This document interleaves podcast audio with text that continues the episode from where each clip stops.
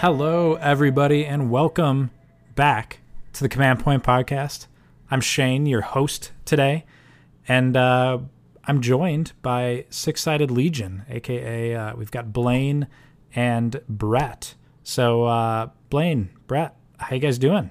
Uh, pretty good. Um, yeah, it's uh, been a little bit of a, a weird like phase from uh, KTO because we haven't played too much, but you know we're uh, we're chilling.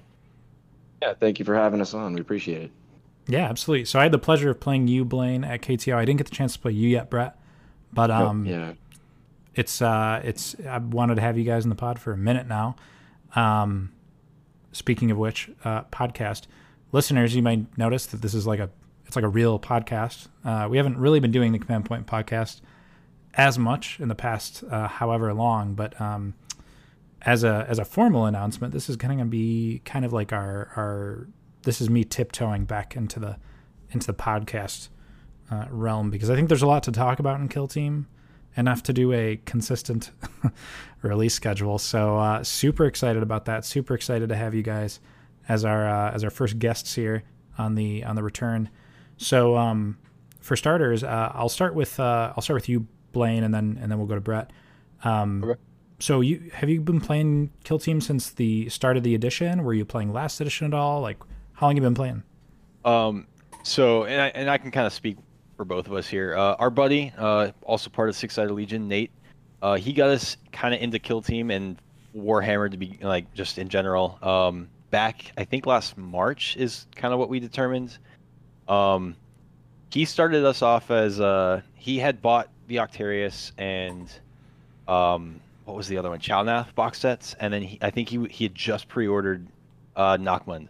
So he had kind of gotten all of the stuff to, to play with, and we had been uh, just playing around with like the commandos and the the Krieg uh, for a little bit. And we we really liked it, so we kind of got our own teams and started playing, and you know made it a little bit more consistent. Um, but yeah, so I mean, a couple months after you know, like what five ish months after the uh, release of this this edition.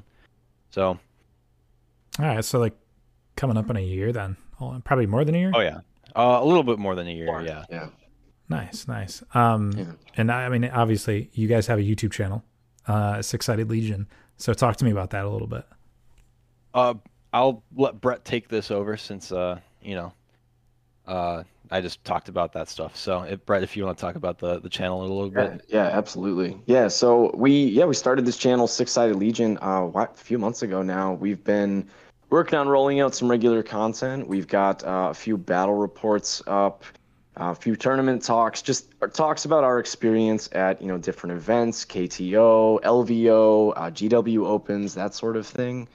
We are working on just getting out you know more, a lot more battle reports. Honestly, what we're just looking to do is kind of help get a variety of games out there. You know, we kind of felt like looking at current content creators, maybe there's just maybe not enough of, you know, all the different teams. And I mean, you know, let's be honest, Kill Team has a lot of different teams.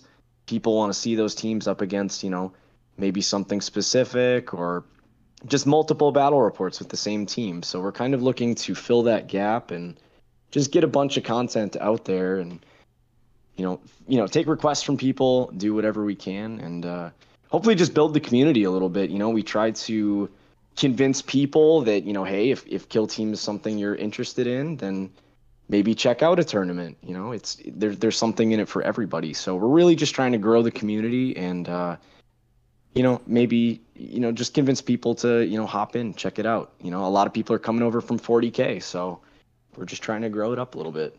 For sure, for sure. Yeah, you guys have some pretty sweet bat reps. I can uh, I can attest to that. So if you're listening and you haven't checked out the Six Sided Legion YouTube channel, go do that now. Uh, I also really like your tournament reports. That's what I first saw when I checked out your channel. Um, pretty good stuff. Yeah, we it's, just it's, it's uh, a lot of uh, a lot of just our various experiences at places. I know Ethan and Nate, you know, they're not with us now, but you know, they've they've got a lot of words on there as well. It's you know, there's a lot of background between the four of us. So So are you guys all from the same area?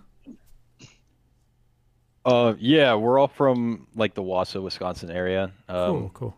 What's we the, all kind of grew up together. So awesome, cool. So like, what's the local scene like over there?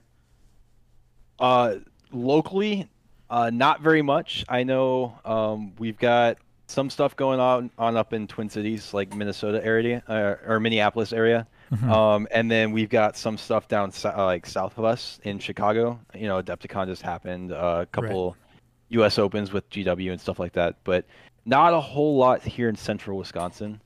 Um, other than you know a couple of here or like uh, smaller little tournaments at the GW stores and whatnot, but not a whole lot. Yeah, you know, every year I want to go to Adepticon and I like say that I'm going to do it, and then I don't. Um, I'm from like Western New York, so it's so it's like a 10 hour drive if I want to go there. Um, so it's like, and it sells out so fast every year too. It's crazy. And I like you can do the wait list, but like if you're not close, it's like, well, I'm not gonna, you know, impromptu hop on a flight. So it's like kind of hard if you're not in the area. Yeah, I know uh, a couple of us just even just wanted to go to see you know the painting competitions. That's where Golden Demon was this year. Yep. Um, like some of the the game demos. I know our buddy Nate was super like into trying some of those and whatnot, but we just didn't really have the or find the time to kind of go down there, especially when we didn't get tickets for any of the events. It was not really like worth going just to hang around. So I get that. So, um, your your bet reps are kind of like all over the place as far as like whether it's like a competitive focus or whether it's a little more kind of like you mentioned, Brett, like like just seeing certain things go up against each other.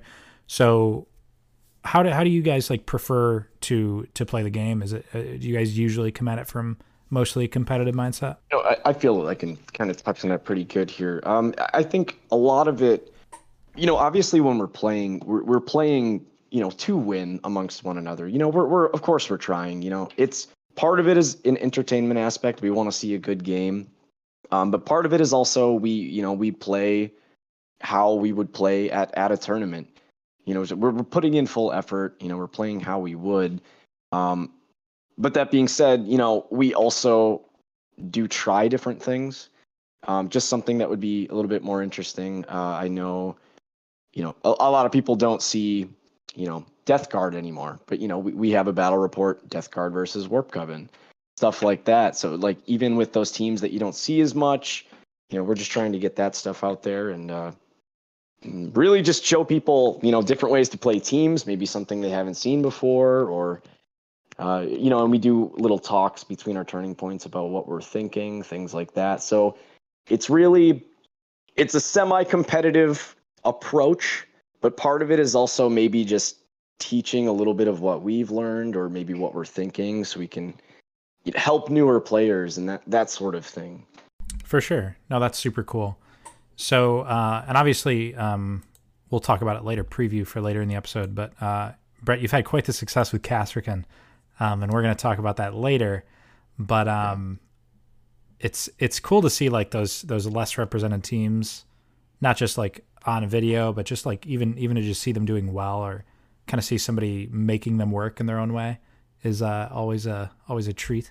Yeah, and that's that's something too that with uh, with Kill Team, you know, that's that's what I like personally. I find myself, you know, kind of staying away from some of the more meta stuff. It's you know, it's it's fun to you know have the challenge of playing something that's not played as often, and especially when you play against a lot of people who you know don't get to see them very much. It's fun to play new things against them, and you know they learn stuff, and yeah, it's it's a, it's a lot of fun. For sure. So, okay, uh, first line of business. Uh, the balance data slate just dropped.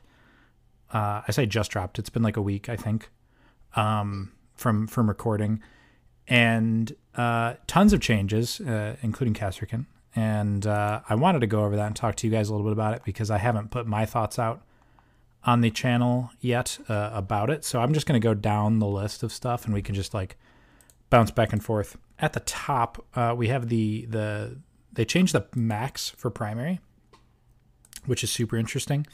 Uh, so the max before was 12. Now you can go to 16, and I they clarified it that it, it's a total max of 24 now, if you include painting. Um, so there was a lot of ties at KTO, and I know this is probably part of what they're trying to address. Yeah. so what do you guys? I guess Blaine, I'll start with you. What do you what do you think of this change? Um, so my personal experience at KTO, I had a total of two ties on day one, Mhm. and I would have had another two on day two, but we couldn't tie. So we ended up going to tiebreakers. Um, Oh, yeah. so I have a lot of experience with that, the ties issue at KTO. I think it's a great change. Um, the only thing is, and I know I've heard this from other people uh, since the balanced data slate, the only mission that kind of suffers from this is loot and, or the the loot mission type Yeah. because there isn't enough VPs for main objective to get to that 16. But the other two, secure and capture, I think it's great. It prevents such a, a small gap between the players. Like you can actually get far enough ahead of your opponent that it tying isn't really uh, an issue anymore. It shouldn't be at least. Yeah. So did you I say tie that. on loot at all? Out of curiosity at KTO, because I only had, I had Um, one tie on uh, on my eight games, um, and I think it was secure. I don't think it was loot. Um, so I know what was it? My first tie, I think I think actually both my ties were secure. Um, once against Corsairs, once against Pathfinders. Um, which of course each of those games had their internal issues for tying, but I think primarily it was just because there were standstills on Into the Dark terrain. It was kind of hard to push one point without losing the other. Um, but yeah, it's just I think raising that that limit is just a very very good call for GW. So Yeah, I like the change. But Brett, did you have any ties at KTO? I did not have any ties, no, but um, I, I definitely see why they would make this change. Like Blaine said, I mean, it's going to increase the gap between a lot of the scores, the final scores in the games, which I think is good. I think it's a lot less likely now we actually will see people maxing, which I think is a I, I think that's probably a good thing. You know, it, it seems like right now if you max, it's like okay, I mean, you know, you probably had a good game. You know that you know, of course, you maxed out, you did well, but with primaries at the moment, that's not necessarily too difficult to do. Yeah, By when I saw Max's, it, you know? yeah, when I saw Max's before, my thought would be like, "Oh, that's impressive. They maxed their tech ops." Like it wouldn't Right, really be a right. primary thing. So, Yeah. so now I guess it's like if you max, you're probably like dominated. um, so I think it's probably a good thing. I know I would have scored quite a few more points in, in some of my game. I actually never maxed once at KTO. Um, I got 19 points every game except for my loss. So like there was always like a tech op that eluded me. Um, for the most part, I think there was a loot game where I I couldn't get all 12 on loot, but it definitely like creates these situations where like somebody's like crushing and before they would be crushing too hard in primary and it's like the opponent would be like well actually you can't keep scoring on that so i have a way to get back in but now it's like i think it's it might be a little bit more reflective of how the actual game's going maybe or at least i think that's what they're going for yeah, I know in the past we've had just like casual games or practice games where, you know, you have that like third or fourth turning point where they've already maxed like the opponent's already maxed their their primaries and you've got so many like so you don't even have to worry about denying them those points anymore. You can just focus on secondaries and try to either tie it up or get like one or two points ahead. But now I think that it's just it's a new different like a whole different game being able to to not prevent them from maxing anymore or from like scoring anymore from primaries, I guess. Mm-hmm. So and it makes tac ops a little less important too just because like i think that's kind of a big imbalance that we have in the game where some teams have good faction tac ops and because of that Oh, they're yeah. they're a lot more likely to max um so i think you don't have to lean as hard into that which is overall a good thing yeah, it also makes like those tac ops that are like from certain archetypes, you know, such as recon with recover item. It makes those those tac ops not so impactful in the grand scheme of the game too. So yeah recover item is uh that's definitely a thing yeah, it's its own little discussion for sure. Um, all right, well, let's talk about the actual teams they changed. So we'll start with the buffs. Uh, let's get this one out of the way. Uh, they gave commandos the option to basically, if you take the grot, you get a squig for free, and vice versa. Love it. Love it. I'm a big fan of it. I think it's like I am too. I don't think it's going to change a ton. It'll it'll definitely help on Into the Dark. I think more than Open Board. but um, it's it's like such a tiny change that, but I I'm I'm a fan. I'm What do you excited. I just I want to see that grot and that squig out there. Like I want to see that grot shoot across the map, try to shank somebody with his little one four damage dagger, and that's Yeah. exciting. That's something different, you know. The Grot, I mean, it's funny because I used to look at the Grot. He was such a menace because they had a interloper, so he was just like a Oh, free yeah. two Oh, yeah. victory points. But um, I haven't thought much about the Grot since they introduced crit ops, so I haven't even like, I, I it's got to still be pretty good for scoring stuff. Um, Um, I know the big thing that people have been doing, or at least I've heard people doing, is doing stock target with them uh, on oh, infiltrate because you can kind of just like right at the end of the turning point, you can just zoom across the map into somebody who, you know, is just off on their own and just get that free point. So yeah, that makes sense. Um, probably the barricade one too. Like if they don't stand near their barricade, you just shoot them over there.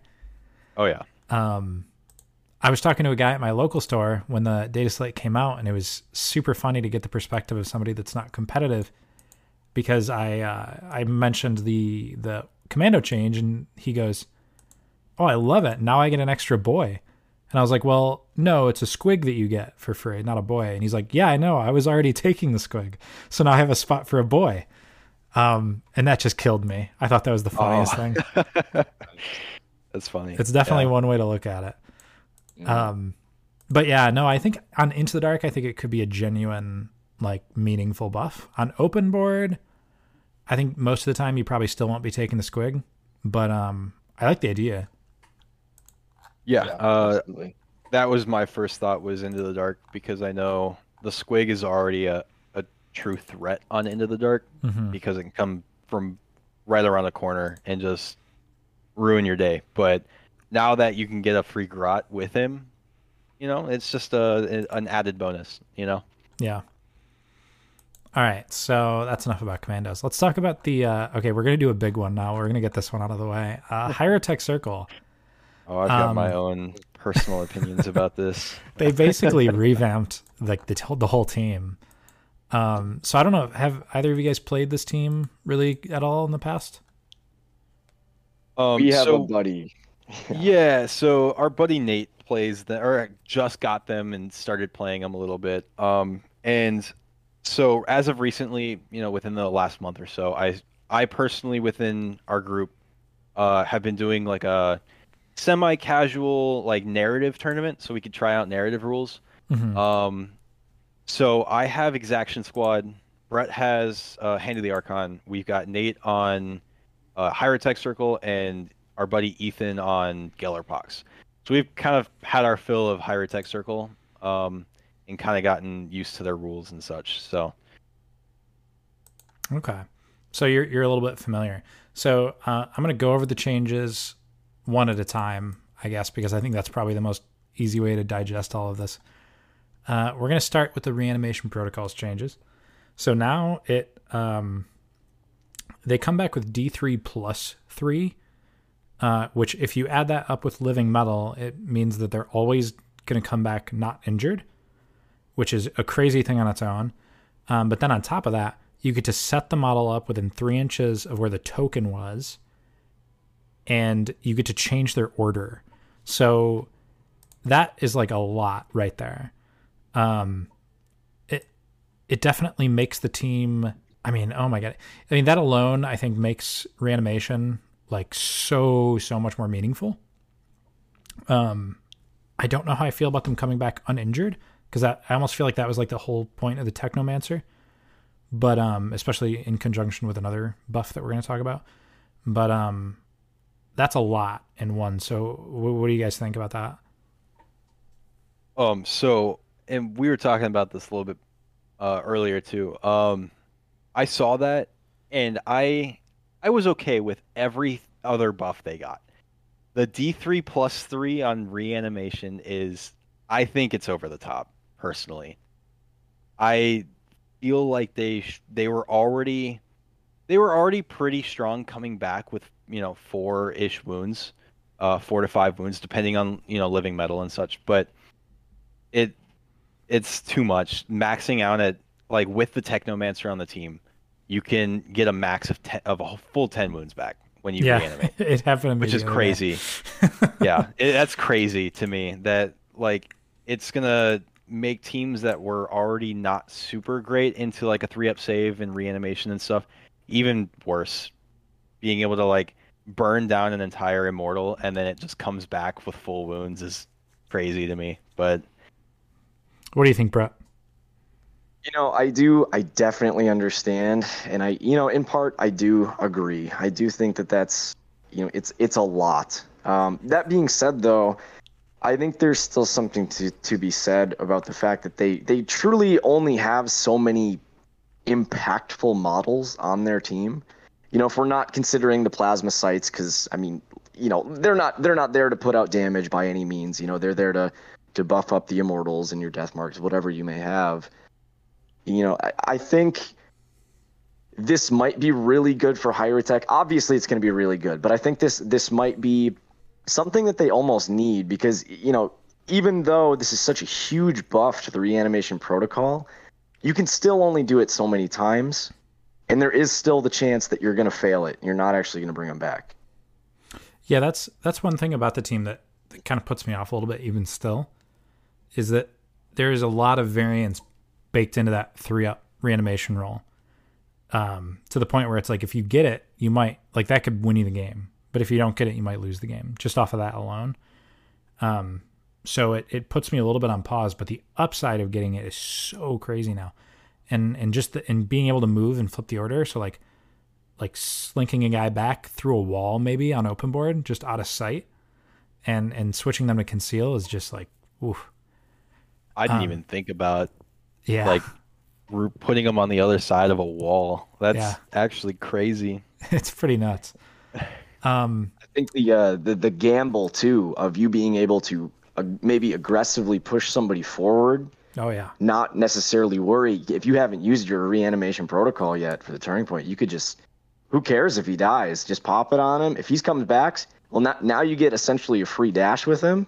Yeah, I mean for Put him a, up wherever you want. Like, for a team that only gets four inch of movement, that's three extra inches of movement they just get for free. Um, right. That's that's not insignificant. Uh, so next up, we've got the uh, Plasmacyte Accelerator. The Accelerate action is now zero AP, which is crazy, and it's six inch range. So, um, and then also the uh, while we're talking about this, the Reanimator Plasmacyte, his reanimation beam doesn't give him minus one APL when he uses it now. So these two guys. So I I played Hierotek for the first time after the buffs. Before the buffs, I hadn't touched them. I'd looked at them, I'd considered them, but I hadn't actually played them.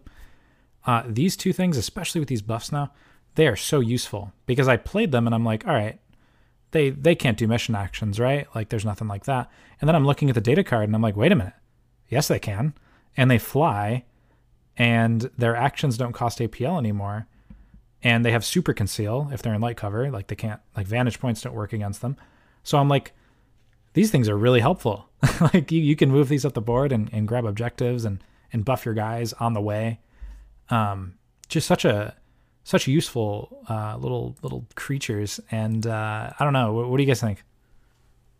Um, so personally, I I thought the three inch like uh, basically comms on the Plasmacyte was absolutely useless. Yeah. Like you had to be so close, and when your immortals and your cryptech and your apprentek are all kind of pushing up the board because that's what they have to do, you're you don't want your Plasmacyte, you know, that far up the board with them. You want them grabbing, you like you said, grabbing objectives and kind of scooting and you know flying around the map, and you couldn't really do that with a three inch range.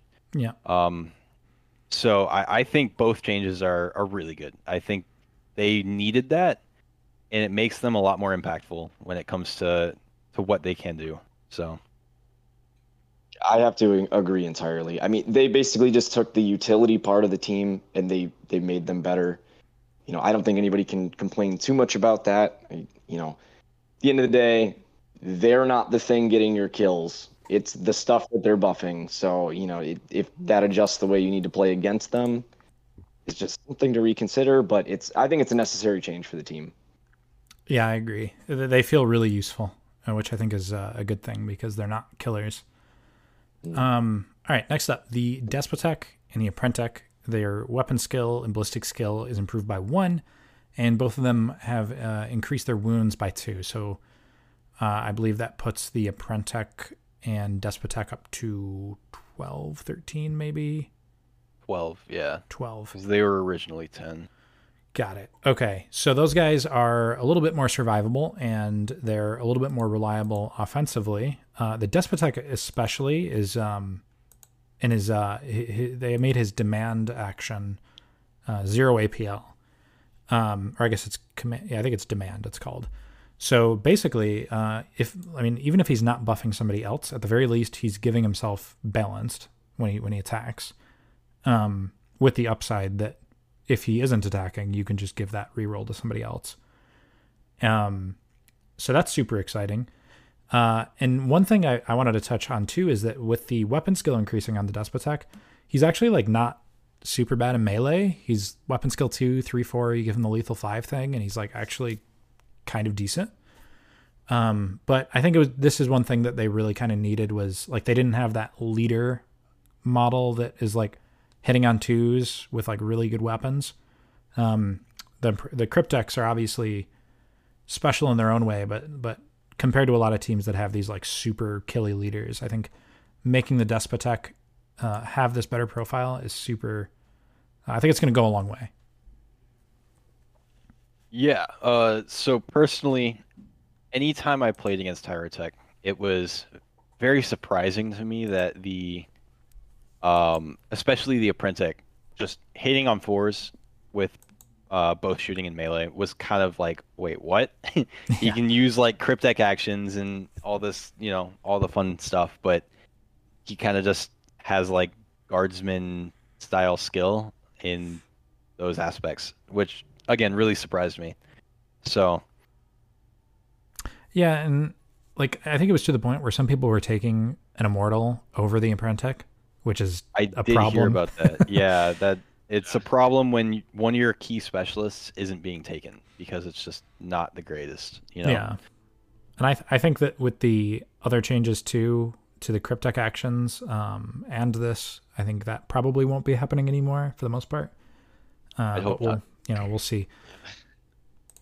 Um, they made command free. Actually, they might have already done that. That might have been an old buff, but the um, the cryptech can command things for free, so that he can like hand out that Overwatch for zero APL, which makes those cryptech actions like super complicated because there's a million things you can do. Um, like you could potentially get four APL. You can. Uh, it's technically possible to get five APL in that model. I think. No. No, because I don't think that stacks on the APL modifier. But but being able to have four APL in that model and then also have a free cryptech command, so you kind of have like a pseudo five APL. Uh, it's just a lot, and it makes playing that model really complicated. But I think it's going to be pretty cool to see people do well with the team. Um, they're they're a little bit galaxy brain, I think. I really hope that with all these changes, I, I'm I'm really hoping that this actually does bring a little bit more attention Hierotek. I think there are people who have been trying this for so long, but you know, the at various tournaments like KTO, you know, we, we saw a bunch of there were there were plenty of Hierotek players there. I think there them, were only but only two. was there only two? I thought there was more. yeah, There's I think there were only two. No, I thought there was like either three way yeah but uh, either way you know there, there's people out there trying to make them work and I, I think with what experience they have now with these buffs you know that's i mean that's huge for them if they were doing okay or you know at least decent before right like now this should help a lot this was a Yeah. fantastic buff for them The uh, my favorite thing really is the is the cryptech actions lasting through the next round. Um, well, through the next activation because now it's like say if you give a guy three up invuln, he will have that until the next time you go with the cryptech. So you can theoretically keep that invuln on him. I mean, for the whole game if you want to. Um, but I think there's some stuff there that's that's going to be be really strong. Uh, like the that you creating like the aura, like the nano minefield, I think it's called, where like there's a six inch bubble where if you walk into it, your movement is reduced by two, and being able to keep that up, it's and become like really hard to charge. I think is gonna be interesting. Um, but yeah, I'm I'm curious to see what people do with Hierotek. Now that they have some was- legs. Uh, there was one interaction that came up over a Reddit post that I hadn't even thought of with the new uh, Cryptek actions change, and it's with the Chronomancer giving the extra three inches to operatives. I think right. Yes. Um, so if you, so you can give the three inch, the extra three inches to, uh, let's say your your Despotek in the first turning point. Um, that lasts until the the Cryptek goes into uh, in turning point two. Into uh, you go into turning point two, you move your your Despotek. You know, let's say you you pop intractable march. Um, you move your Despotek nine inches and then you activate your Cryptek, giving the buff to somebody else, and you move that operative nine inches.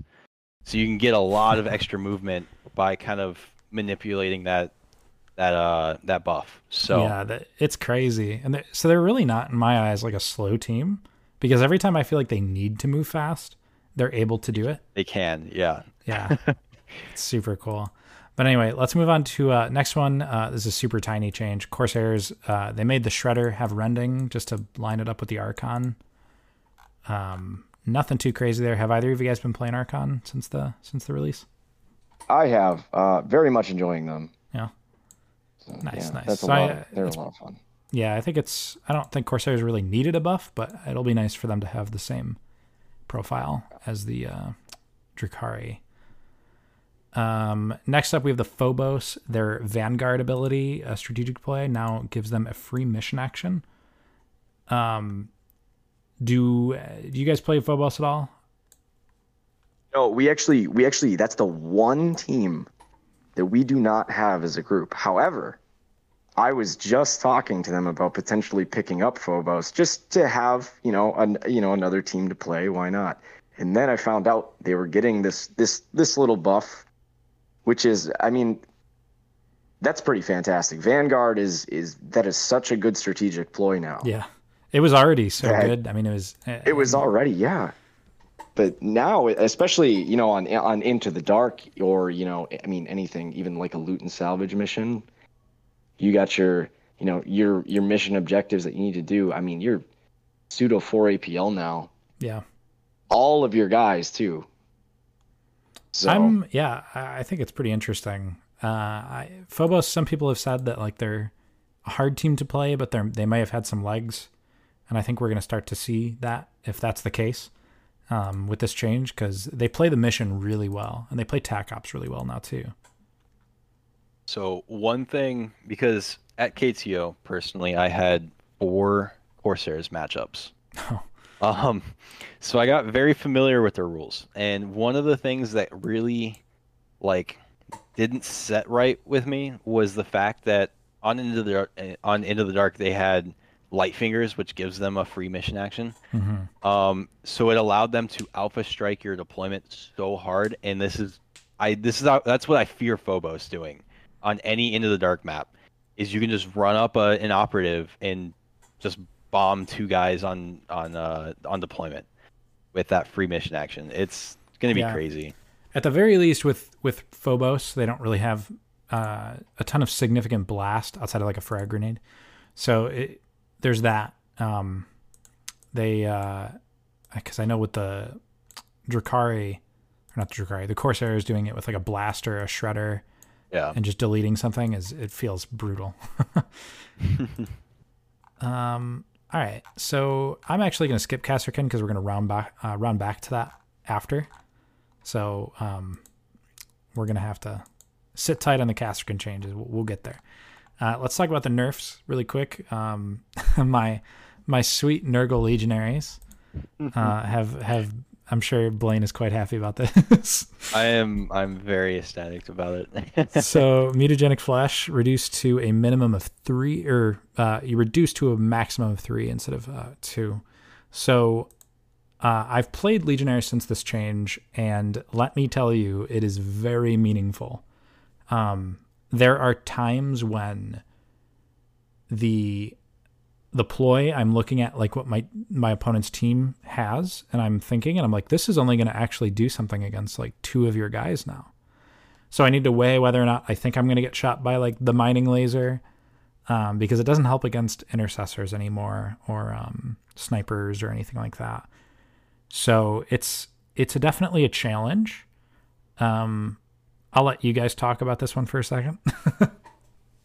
yeah, so because I've been playing Exaction Squad so much, uh, it feels bad because all the damage reduction nerfs have been made to to be three like uh, max three damage instead of you know two or whatever. All their shotguns are four four.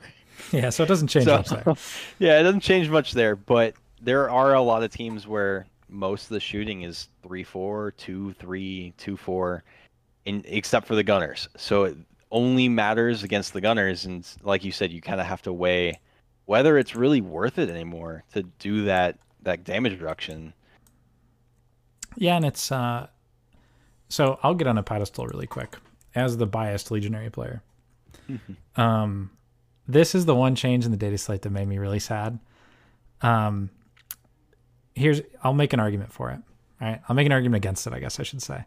okay, so Legionnaires are the second most played team in the game, uh, tournament wise, by like a mile. Right? They have way more games played than any team other than Intercession, and I predict it's probably going to stay that way. Despite this, they have never won a major tournament and they have never uh, risen above 55% win rate.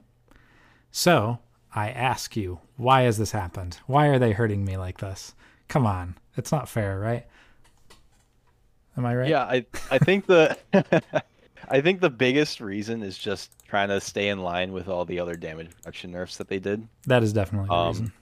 Yeah, because like you said, I don't think it was warranted like directly against them. I think it was kind of just kind of like the Corsairs buff, where it was just kind of evening everything out. Yeah, I, I, think you're right. It does make me sad. I am uh, still taking Legionnaires to the next tournament I go to, for what it's worth. Uh, I'm going to stick with Nurgle, even though a lot of people are jumping ship over to Tzeentch. I still like Nurgle for Implacable and for the for the uh, defense dice change on the passive. So uh, I, I, think this is going to cause me to change the way I use mutagenic flesh. I think the silver lining is because I'm not using it sometimes, I'm going to have extra CP for other things. And uh, I'm probably going to use my uh, my Slaanesh operatives just a little bit more than I used to, which was very little. but um, I think there's going to be times when it comes up. Anyway, that's enough about Legionaries. Uh, let's talk about the next nerf. Uh, Gellerpox received a tiny nerf. Um, they uh, their vulgar lead the infection ability that gets them a CP. Uh, only happens once per game instead of every time he's on a new objective. So uh, this is I played a lot of Gellerpox after KTO, um, and I think that some people are going to say they need more they are like deceptively draining to play. I don't want to say that they're not, they're clearly quite good, but I, I don't think they're as uh, good as a lot of people say they are, as far as like them being like really easy or like really overpowered. And I'm glad that they're taking small steps with this team because they definitely have a problematic like win rate and and what they're capable of is pretty crazy. But uh, I think this is a good step in the right direction for Gellerpox. Um, what do you guys think? I don't know how much experience you have with this faction. You know, we actually have quite a bit of experience. Uh, Ethan in our group, he he plays Gellerpox quite a bit, and uh, I know he's not really too happy, you know, about getting you know essentially less CP in a game which does make sense. Um, and obviously, you know, I think we can all understand that Kill Team is, you know, it is it is a game of positioning. Like you have to be so careful with where you position your guys. And now imagine that with as many models as they have, right? Yeah, you don't have models. a lot of range. it's like you have to position very, very carefully. So, like you said, it's not it's not as easy as you think it is to just run up the board like that. Yeah, it's really you gotta tough. you gotta worry about yeah you gotta you gotta worry about getting shot from all over the place and you know you don't really get the opportunity for Overwatch or really any of that stuff. You have to you know get those charges in where you can and you know that's a lot for them, especially when they typically use their CP for their their buffs, whether it's the uh, was it his blessing of Pox, I believe is the defensive one. Yes. Yeah, and then their uh, Blessing Oh. of infection and Yes, for their- for their- emanations. Where they're fighting it. That that stuff Yeah. is huge for them. That is so incredibly useful for them. And now that they don't have access to as many CP, I think that's going to be that's going to be pretty big for them. You know, maybe I think this is actually in my opinion, I feel like this is almost a bigger drop for them than the and this might be controversial, but for when their techno curse got got uh got um dropped a little bit there when Yeah. their ranges fell off for that. Just because I feel like they are so reliant on those CP to get all that extra stuff. Because otherwise, I mean, most of them are hitting on what fours in combat typically, Mm-hmm. depending on what profile they're using. Yeah, they they So, get I a mean, lot of their they're missing reliability. stuff. Yeah. Yeah, they're Do they- missing roles. They need their buffs. Mm-hmm. No, I agree. I think it's going to be. Uh, I think the top Gellerpox players are going to feel the change uh, pretty dramatically. It doesn't look like a lot, but it's going to add up to being typically one to two less CP per game, and uh, they they use it very efficiently. So, uh, other than that, uh, we have Star Striders. Uh, Star Striders got hit pretty hard with the Nerf bat. Uh, the rotor cannon lost relentless. The uh, non Archaeotech beam support assets hit on fours again. And the Undaunted Explorer's strategic play uh, has a minimum of, of two damage after having. Um, so uh, basically, they put a cap on that damage reduction wise. But uh, I mean, they definitely lost a bit of their bite. Yeah, so um which another thing with that that damage reduction nerf is it's only one uh I believe it's the first time they get Yes. shot or fight. Yeah, in a turn. Now, so not like, every time. yep. It's even worse for them. Um I think the rotor cannon losing that relentless was unnecessary. um but I honestly didn't play against them or play them enough to to know how impactful that really was. So I just I see the team and I think that that rotor cannon should have kept at least ceaseless or balanced something because Yeah. I, I otherwise it otherwise he's just attached to the hip of the void master the entire game. when it got relentless in the first place, I thought that was weird. Um, I thought it would have made more sense to give it ceaseless, but I don't know. Um, how do you guys feel about the support assets going to four up? Um I personally, whenever I play against Star Striders, you know, I, the thing that I am most concerned about is their assets, Yep. Especially on Into the Dark.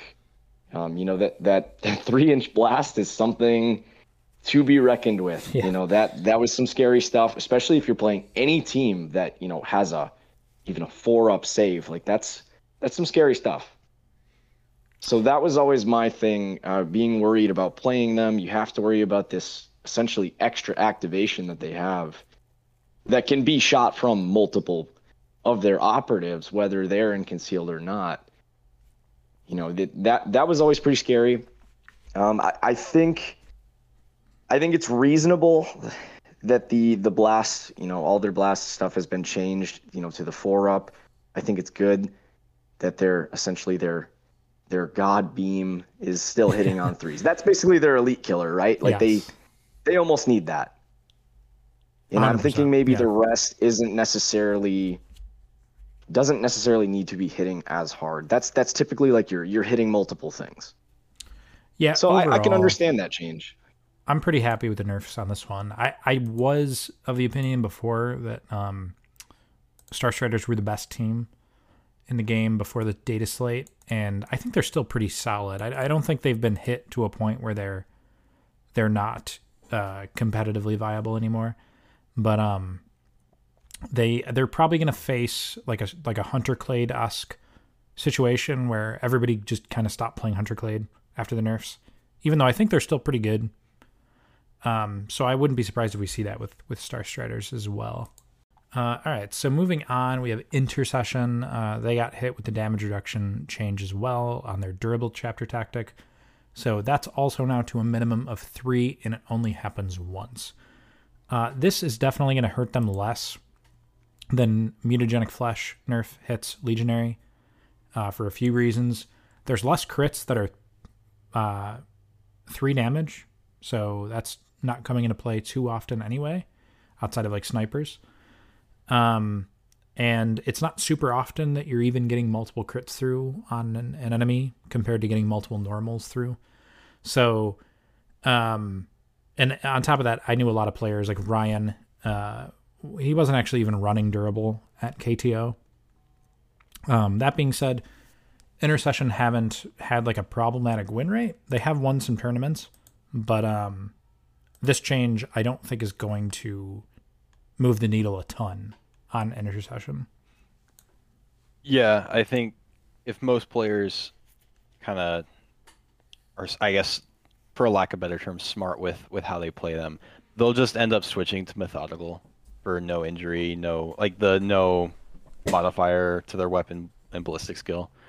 Um, realistically, that's probably just the better better play at this point. But like you said, uh, it was far easier to get multiple hits than multiple crits through, so it's less impactful. Yeah.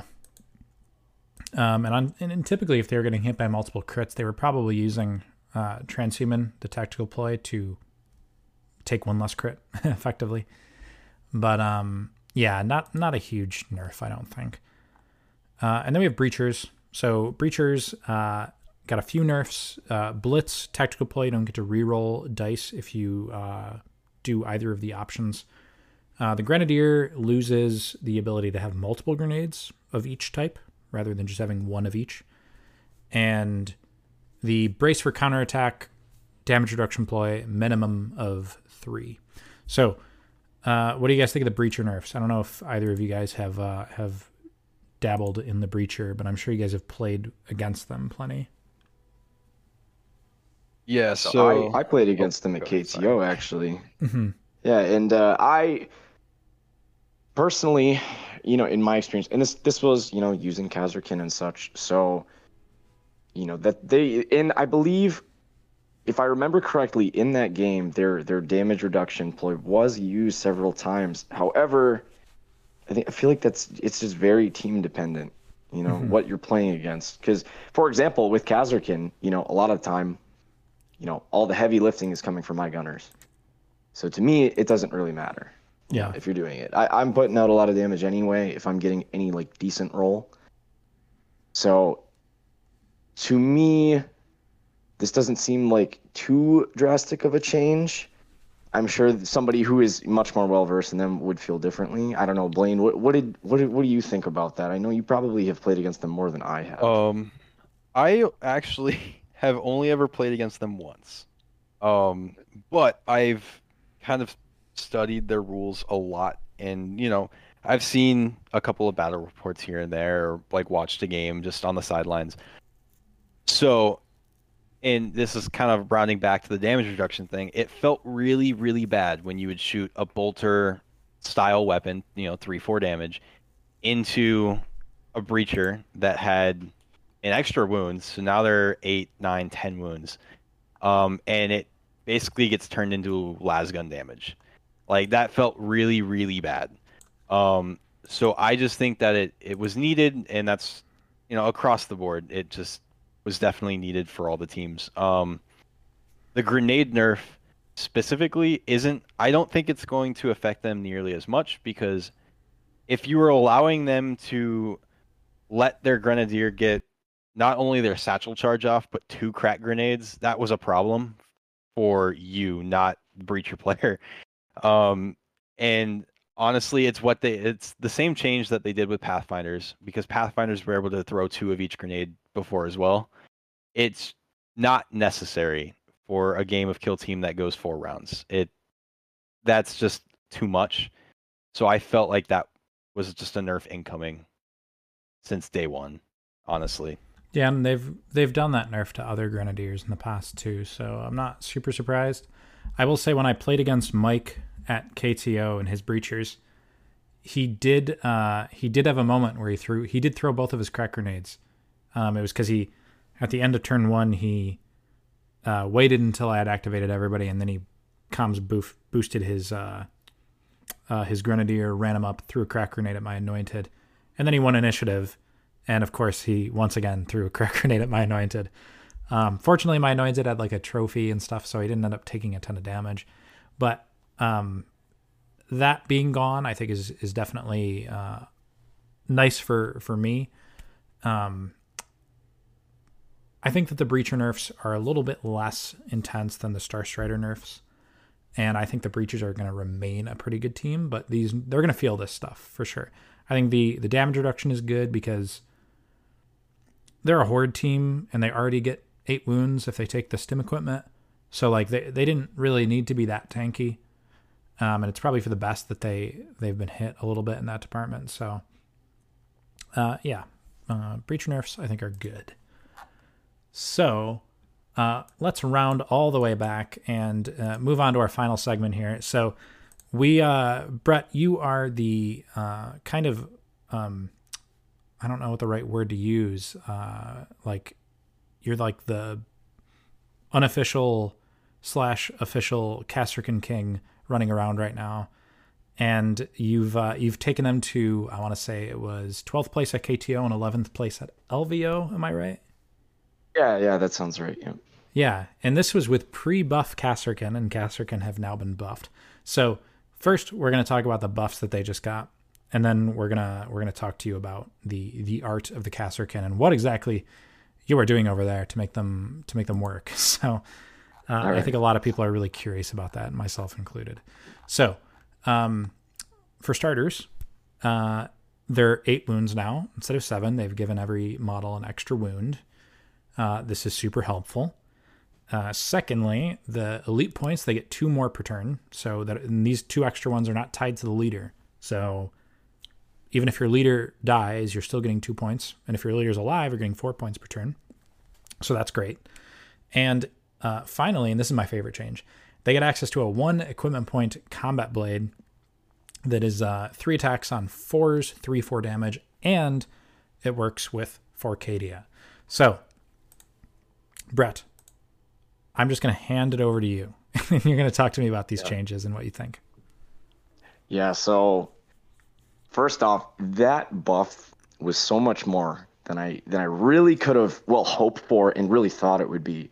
So I think when I talk to most people about what I wanted from them, you know, and to be honest, I didn't really think they needed too much. That that extra wound was kind of the that was kind of like the main thing that I was after. You know, that feels good. You know, like you said, that that helps with survivability so much.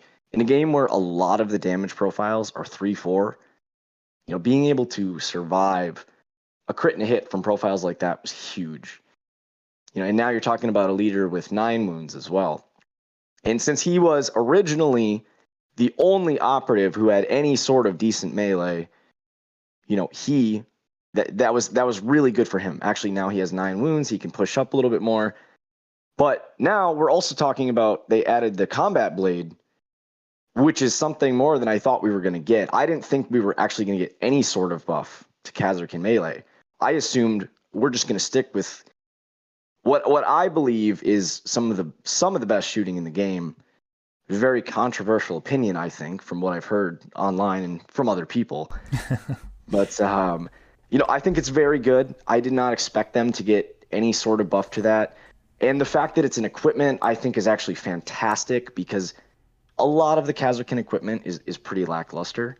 You know, you have your classic crack and frag, and adrenaline shots are pretty useful here and there. Um, the foregrips, you know, they they can be useful on Into the Dark if you want to go on guard, but you're still hitting on fours. Long range scopes are only so useful on open boards, and you know certain models can't even benefit from it.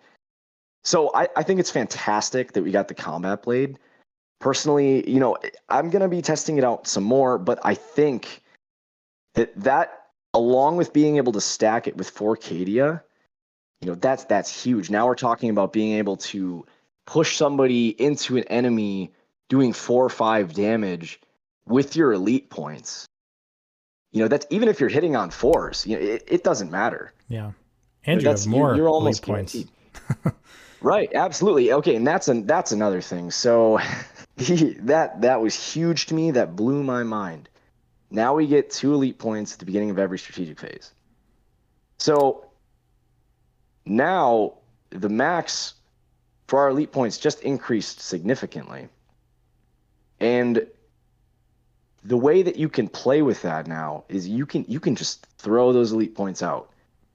Yeah, you, You had know, to be very cautious with them before, right? You did, you did. It you know, depending on what you're playing against, you kind of need to figure out what's your high value target. You get a shot at it. You know, you spend those elite points. You know, you go for the kill. You don't you don't stress about it. Just spend them where you can. Yeah, So tell me if I'm wrong. There was, for me, I only played Kasrkin one time ever. I played against them a few times, but I played as them once. And it seemed to me like one skill that you needed to have with this team was being able to identify not when to use your elite points, but more importantly, when not to use them and when to accept a loss as a loss and like a, a whiff as a whiff. Do you think there's any truth to that? I I think there's definitely there's a lot of truth to that. It's it's if you get a roll, you know, and it's you miss if you're missing three out of four shots, you know, if your target is not below half health, especially if you're just using, you know, a hot shot las gun, something like that. If it's not a gunner who's putting out more damage, probably not worth it. You know, yeah, it's unless tempting, you have but don't do it. it's tempting. It's very tempting, especially if you have a lot, you know, a lot of elite points. You might want to do it, but if you don't have a special rule, like say, you know, the the sharpshooter crits doing mortal wounds, mm-hmm. you know, it's it's not necessarily going to be worth it. You know, maybe with your plasma, if you've got it supercharged, especially if you roll a one, you know that you know, that, and that's a whole separate thing, right? We can completely get around hot. You know, i- i- with Kasrkin, 99% of the time you should supercharge you almost have no reason not to unless they have a really good invulnerable save you know you should do it but with those extra elite points though i mean that's huge you you can just you can be so much more liberal with them now it, as a matter of fact i was just talking to blaine about this before the fact that we get those elite points the two now at the beginning of each strategic phase i mean you don't even really have to care too much about your leader anymore like he is just the the icing on the cake. If he's alive, now you're getting four at the beginning of each turn. yeah. You know, it, otherwise, if you're not really too concerned about it, you're just pushing another plasma pistol up the board. Yeah, and I mean, e- even if you're too aggressive on turn one and, and he gets killed, at the very least, you, you got two more elite points than you did before because you get it on the first turn. Exactly. Um, It- so Yeah. I wanted to talk a little bit about what you've been doing with them to to find success because a lot of people have clearly been struggling to to make Kasrkin work, but you're doing something that that is that is working on a consistent level across different major tournaments against good competition. So, um, uh, let's start with operative selection a little bit because that's uh, most kill teams don't have a ton going on in terms of like list building. But what were you like? How do you approach which models you take into certain things? Like, wh- what do you leave out the most? What gunner wise? What are you taking? Like, um, so like uh, stuff along those lines. Sure. So I, I think we'll start with probably the most obvious. Uh, Flamer, pretty much not taking it. uh, you know, it may be maybe on Into the Dark against teams that are saving on fives. That's about it, right? But otherwise, um, you know, the the others are all pretty reliable depending on what you're going up against. Typically, the things I pretty much always take going to be plasma because why not? You know, plasma and kill team is fantastic Mm-hmm. The um, grenade launcher fantastic on into the dark and open. You know that's blast opportunities and all that are fantastic. Good thing to spend elite points on against certain teams. Uh, melta fantastic against elite teams. Another source of ap2 with the mortals. You know you need to bump up to a crit. Easy to do it. And then i like to take the hot shot volley gunner a lot too just because he has the five dice in p1 I mean that that's that's pretty big. If you can land at Yeah. least one crit, that actually just increases my chance of spending elite points because you know if they don't have an invul save that's worth using, you know that that makes it all the more wild. Like if that that's a case where if I miss three out of five, but if I get a crit and a hit, then I'm probably going to spend another one. Like I'm going to spend points to make sure I get at least another hit. Yeah. Something like a situation like that. So Those are those are typically the main. The sharpshooter is also very valuable on either into the dark if you have long hallways, or I, I mean on a lot of open boards. He's fantastic, of course, for obvious reasons. Mm-hmm. So nice. So uh, is it the? Uh, I think I read an article that you uh, like that you did at one point where you said that you you sometimes you leave the mine guy at home. So what's the Yeah. what's the usage on that guy? Like when does he come out?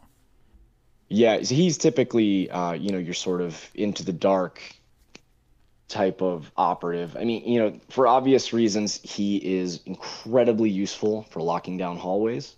You know, that melta mine is pretty scary stuff. Oh yeah. um, and and that being said, though, it's it's more a fact of you're taking him against your elite teams or you know just teams that are ten bodies or less. And and a lot of the time, I'm taking him and I'm moving him up the board early game, giving him an APL just to get the mine down. After that, if he dies, you know, no big deal. He did his job. Yeah, because the mine still goes off, security. even if he's Right, dead. the mine will still go off. Yep. nice. And even if somebody decides to charge into it with him there, if you're getting that kill and you're still up on bodies, you know that's in my eyes that that's a worthwhile trade. Cool. So uh, on an open board, however, you know that's it's tricky. You may be against an elite team, you know, just because if you can get on a point further up the board and plant it, I mean that's a huge nuisance. But that being said, that's pretty much all he's got on an open board. He's got a hot shot las pistol. Otherwise, you're not really using it. So I typically will not take him on there. It's not not worthwhile when you can take an extra trooper who gets a free elite point. You know, even with a hot shot las gun, that's actually pretty pretty useful. yeah, and I mean the the trooper with a frag grenade against hordes is almost like a specialist in and of himself. What he's able to do. hmm Definitely. You combine that with your uh was it the uh, not elimination, but um the one where you get an extra elite point within four inches of the Yes. token, and you combine that with the, the beginning of the initiative, you can you can do a lot of damage to a lot of guys. Yeah. So talk to me about what you're doing tac up wise. Um, so I forget what archetypes do they have access to? So they have seek and destroy, security, and recon. Okay. All right. Well, recon they've- and they've seek and destroy. options. They have the good ones. They do. yes. Um, Um, I will say I don't typically take security. Okay. So. That doesn't surprise me. Um, Yep. what what's your? Do you usually swap between seek and destroy and recon depending on the matchup, or is there one that you lean towards a little bit more often? You know, I, I really do switch between them actually quite frequently. I, I will say though, I do like seek and destroy a lot against elite teams, um, and typically that's because I like to put assassinate target out on the board. So just because you know, that way in an elite team, you know, you need all your operatives. Mm-hmm. So when you're assigning one of them to be killed, when you have decent shooting and you're able to, you know, whittle the other team down and force them to use that guy, it's you know it's pretty likely you're at least going to injure him and get the one point. Um, so I definitely love taking that one. And then uh, eliminates um, guards can be okay, not against elite teams really. So that's one you'll take against you know any horde team really. Mm-hmm. Uh, otherwise, headhunter also good against elites just because you know they need all their operatives. Yep. Uh, and then they, they do have very good faction tac ops. Yeah, I've noticed that. That was one of the things I think they really had going for them already. They've got like two, I think, that are good, at least. Yeah. Yep. And, and I like to take their secure zone one with the that's the token you place down within four of an enemy operative. Yeah. That's uh, against elite teams. That's again that's a very good one because it's you know they need their guys. They're gonna have to move up the board and you, you out activate them. So if you need to, you just keep your gunners back. You wait till they've done something to compromise themselves, and then you get your your heavy shooters in there to clear that point off. And you get somebody on there. You know, it's a, it's an easy way to bag at least one point at some point, like later on in the game when there's less models on the board. It's not too bad. Yeah, so it sounds like they're pretty good into elite teams, generally speaking. Oh, yeah.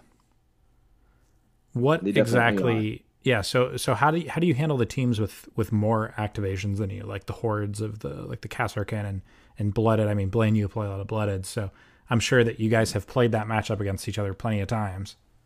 Yeah, yeah, we Oh, have. yeah. Um, we um, I think something that I've kind of and I've, I've talked to Blaine about this plenty too. Um, with if you get a blast shot, say with the frag grenade or you know from the grenade launcher, you know that's against teams like that that are squishier, have the the higher saves. That is one point where I am willing to spend a lot of elite points. You know, if you can guarantee yourself maybe not guarantee, but if you can at least injure a couple models with one shot, you know, that in my mind, that's worth it for spending elite points. And especially now with the current buff, we have more points. Mm-hmm. You might as well. So that that is typically, you know, a big influence in how I'll set up and prepare for those games. I'll look for any sort of blast opportunity. So give give him an APL and move him up. Do you think that maybe with the uh, the combat knife equipment, some of these horde matchups might it kind of might add another dimension to how you're able to like deal with some of these teams? I certainly think it will. There's um I think there's there's a lot of situations actually where that's that's going to become very useful. I think and I haven't gotten to test enough yet with this. But I think against a lot of other teams that just don't have good melee, you're giving yourself a pretty good advantage. And you know you're you're probably not going to be putting it on all your guys. I mean, you don't have a reason to do that. But mixing that with For Cadia, you can be very aggressive with really any guy with a combat knife. You just charge him into somebody, and then if you've given them an APL and you're able to get that kill, you know, then you can still shoot. Like you're you're talking about potentially being able to take off two models. If you do that with a gunner, you know that that's going to open up a lot. Yeah, yeah, I can definitely see that. Um, okay, interesting. So, are they like? Do you think they're better in Into the Dark than Open? Personally, I do. Okay. I do. Yeah, and I I think part of that comes down to um, their Vox Trooper is you know I think he is the best comms in the game. I don't know if you can really dispute that. I don't know. It he can give APL to two guys anywhere on the board. Yeah, You know, that's that's pretty. it's like the. And- Scions one. Yeah. Yeah, yeah, and it's you know that's incredibly useful and into the dark. That gives you so many opportunities for being able to open doors and move and shoot. hmm You know, do whatever you do. That's pretty big, and the fact that you can do that on some guys who've already activated, so they have that extra APL for the next turning point, and then that next turning point give out two more APL to different guys. Now you've got four guys at three APL. That gives you a lot of ability to shift your guys where you need to. Yeah, that's definitely a uh, that's a pretty weird thing because then it's like most of your team, not most of your team, almost half your team is basically three APL for a whole turn, which is uh, which is really funny. Um, especially on a team that has ten bodies, that can that can probably feel pretty brutal if you're playing against a team that is out activated by Kasrkin. Um, so you mentioned earlier that sometimes the demo mine guy gets dropped for a basic trooper. Is there anybody else that you ever sometimes drop to get an extra basic trooper? You know, I I actually don't. He is typically the guy I'll drop. Um, Okay. And the reason being for that is because the the only other real options to drop would maybe be your recon trooper. And you know, honestly, that that might be it. But but then the recon trooper also has that extra. You get an extra scouting option with him Yeah. Which is I mean that's that's beautiful. You know, you that's that's hard to get rid of. And on top of that, the only thing he's missing is he doesn't get the free elite point. Yep. And he still has the unlimited range. So he can he can still shoot. So I think it's worth keeping him. I, I think it's truthfully just the demo trooper that's kind of a you know, a drop. Yeah, I think the uh, having the two scouting options, it's I think a common play you'll probably see a lot is the if you're on open board near a vantage point, you drop the barricade up on the vantage point and you do the recon dash for your sniper up onto the vantage point because he flies, and then suddenly you have this just like really menacing guy just looking over most of the board. Absolutely. And, and then on Into the Dark as well, you know, when, you know, not, there aren't as many options, I mean, then you're talking about being able to potentially dash two guys Mm-hmm. towards some doors. And that, that right there can be a huge advantage. So Yeah, on some of both, the- both some of the doors- types, you know, Yeah, I was gonna say some of the doors start seven inches away from the deployment zone on some of those missions. So getting a couple of guys closer to the doors, I mean, that can be that saves you a whole action of of being able to get there, which it adds up. Uh, but yeah, so I mean, overall, so you thought that Kasrkin didn't really need a ton before the the the buffs. Um, do you think that where they are now, like hot take it for me, if you will, uh, Yeah. let's say you're throwing them on a tier list, uh, and there's like S, A, B, C. Where would you put them now post buff compared to pre buff? personally, I would put them at A tier.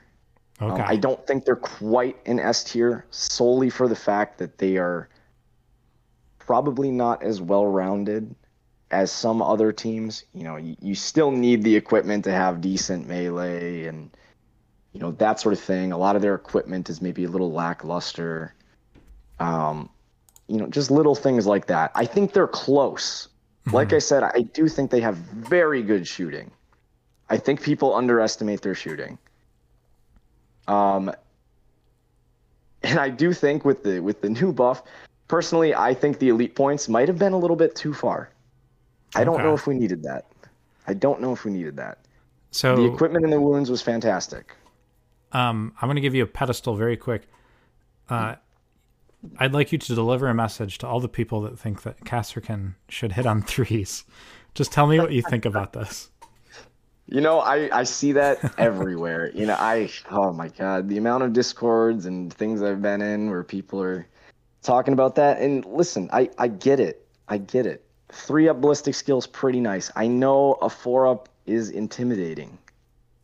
But listen, just roll the dice, see what happens, and if you don't like it, you can just change a die. You you have a ploy to essentially give yourself relentless in the right conditions. Mm-hmm. Like these things happen. Just don't worry about it so much. They're a solid team. I know people like their scions, but Yeah. Try them out. So do know? you think It's- it's a Kasrkin are deal. are better than Scions? You know, I feel like I am not educated enough to make that because I haven't really seen enough of scions. That being said, I I understand that scions were quite popular and they were reliable, but I don't know if it's fair to compare it just because they it, it's a different ability. Elite dice are a weird ability. They are. Di- Um, you know, die manipulation is strange. Yeah, I, I personally think they are better than Caster or than Scions now after the changes. Um, I think just the the the extra tools that you get as a as a, one of these specialist teams just kind of puts them over the edge. But um, super interesting. Um, Blaine, can you give us a little bit of wisdom on what it's like playing against uh, skilled Kasrkin? Because there's n- there's not a lot of Kasrkin Um, floating around out there, let alone like very good Kasrkin players. So, wh- what's it like on the other side? um, So most of the games that I've played against Brett, um, I've played uh, uh, quite a few teams. Uh, mainly uh, blooded, um, some Hunterclade, um, uh, some RBDs now, like the the exaction squad. Just a little a little bit of everything into them.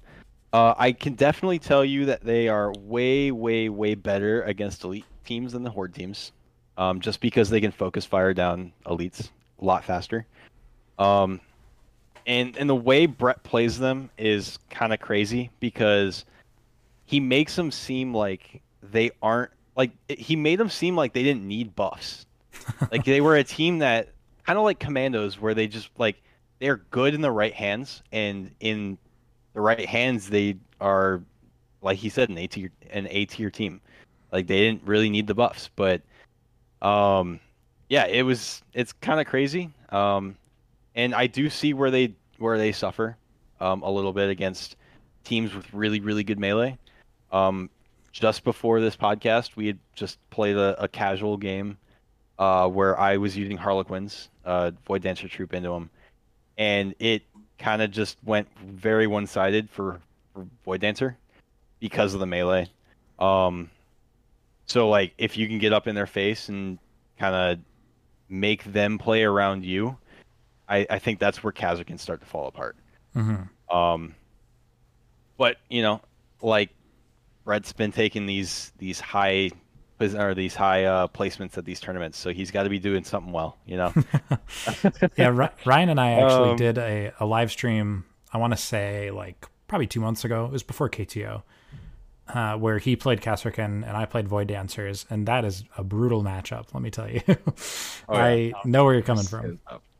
Yeah. Um. So, and like I like I said, I've been on the other side where I'm playing something like Blooded with you know 12 to 14 bodies into Kasrkin, and that's a, a spot where it becomes a little bit less, or it becomes a little bit more blurry. Where like Kasrkin have a lot better shooting than a team like Blooded, or in my opinion, a team like Vetguard, but you just have so many activations that you can kind of like bounce around the the Kasrkin and Mhm. do a little bit more than they can. Um, and so it makes player like Brett have to play a, a lot more strategically, and you kind of can't just throw a trooper in the middle of, of nowhere because if you lose a body with Kasrkin, you're already down down models on that that horde team. So you have to be a, a little bit more careful. I feel hmm in matchups like that. So Okay, very cool. And I actually would like to add, um, just like what Blaine said, one thing that Kasrkin has taught me most is positioning is just it's so important. You know, you lose a guy on Kasrkin, you're down 10% of your team. That adds up really quickly. Yep. You know, same goes for any other team, but As an elite buff- player, I know what you're talking about. yeah, exactly. So it's you know that was one thing, and that that's also why I, I don't think that they're an S team, because I feel like you probably couldn't just hop into them with no practice and expect to do well. They Mhm. don't have as many game breaking things. You're still gonna have to be careful. You can't overexpose. You know, you can't rush straight in. Maybe Yeah. with For Cadia you can rush straight in, but that's about it. Yeah, I do think uh, with with the new buffs, I think we're going to see both teams from the Soul Shackle box have their you know their players that are specialists on them, and that that really kind of make them them shine, which is exciting. Um, but yeah, I mean, we're coming up on the end here. Uh, first of all, just thank you guys for coming on. Super excited. Yeah, Uh, thank you, man. It's uh, it's a real pleasure, honestly, especially after like listening to your podcasts. You know, starting out in Kill Team and such. It's it's really cool. So and after you crush Blaine at uh, you know, KTL, we yeah, yeah, that. we don't talk about that.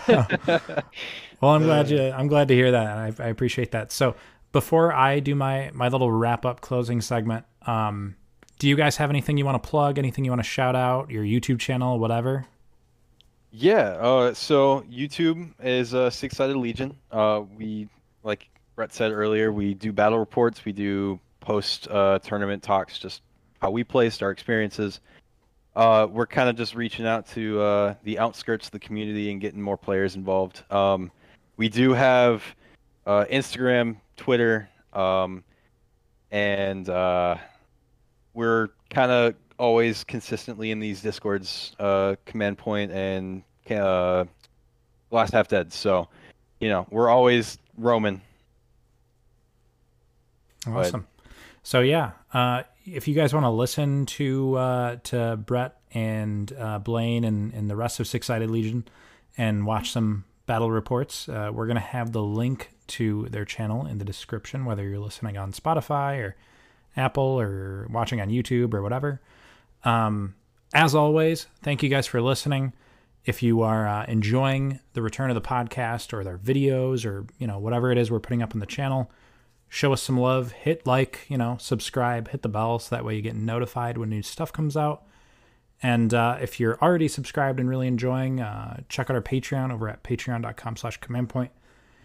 Uh, it just helps us keep the light on over here and show a little bit of extra support. So, as always, thank you guys for listening. This is Shane, from Command Point, talking to Blaine and Brett from Six Sided Legion, signing out.